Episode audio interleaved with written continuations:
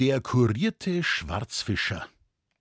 Durch den Gemeindewald von Hartering stängelt sich der Haselbach. Das Fischrecht in diesem Gewässer hatte mein Vater von der Gemeinde gepachtet, weil er begeisterter Sportfischer war. Der Haselbach, der gemütlich in vielen Kurven und Kehren durch den Auwald fließt, ist mit seinen zahlreichen Gumpen ein ideales Fischwasser. In den tiefen Gumpen standen Waller, und unter dem unterspülten Wurzelwerk der Bäume lauerten Hechte auf Beute. Mächtige Eitel und große Braxen kreuzten in den kaum fließenden, weiten Ausbuchtungen, und zu der Zeit des Barbenzuges stand auf dem Bachgrund eine Barbe neben der anderen. Von diesem Fischreichtum wusste auch der Angerer Sepp, der beim Müller Knecht war. Eines Tages war er damit beschäftigt, auf der kleinen Bahnstation Mehlsäcke in einen Waggon zu verladen, und da sah er, wie mein Vater mit dem Arzt und dem Lehrer in den Nachmittagszug nach Ingolstadt einstieg und wegfuhr.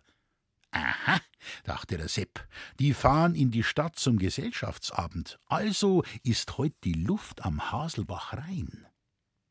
Ein paar Stunden später saß also der gute Sepp mit seinem primitiven Angelzeug neben einer dicken Esche am Bachrand und bot den Barben fette Regenwürmer an.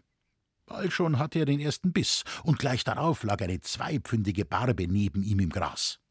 Dieser Erfolg gab dem Unternehmungsgeist des Sepp einen gewaltigen Auftrieb.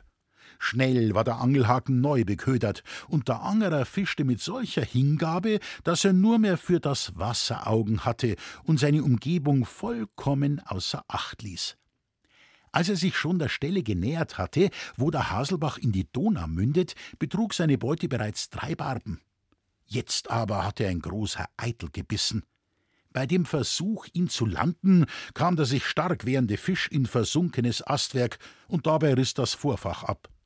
Blutzer, sauf ich Mistix, rief der Sepp dem Eitel nach, als er ihn in den Wasserpflanzen verschwinden sah. Mit fieberhafter Eile befestigte er einen neuen Haken an der Schnur und war so in diese Tätigkeit vertieft, dass er nicht bemerkte, wie sich ihm das Verhängnis nahte in Gestalt des herkulischen Forstaufsehers Moosbichler. Der hatte den Sepp schon eine Weile beobachtet und schlich nun wie ein Indianer von Baum zu Baum auf den Schwarzfischer zu. Gerade als Sepp einen Wurm an den Haken spießen wollte, fuhr ihm die gewaltige Pranke des Forstaufsehers ins Genick, so dass den Angerer vor Schreck beinahe der Schlag getroffen hätte. Was nun mit dem Sepp passierte und wie ihm die Lust zum Schwarzfischen ein für allemal ausgetrieben wurde, geht aus dem Bericht hervor, den Moosbichler meinem Vater am nächsten Tag erstattete. Als der Forstaufseher den Vorfall meldete, meinte mein Vater, Hoffentlich haben Sie den Mann nicht wieder halb erschlagen, Moosbichler, wie neulich den Holzdieb. Na, Herr Forstverwalter, geschlagen hab ihn gar nicht, bloß ein bissel Wasser hab ich am saufen lassen.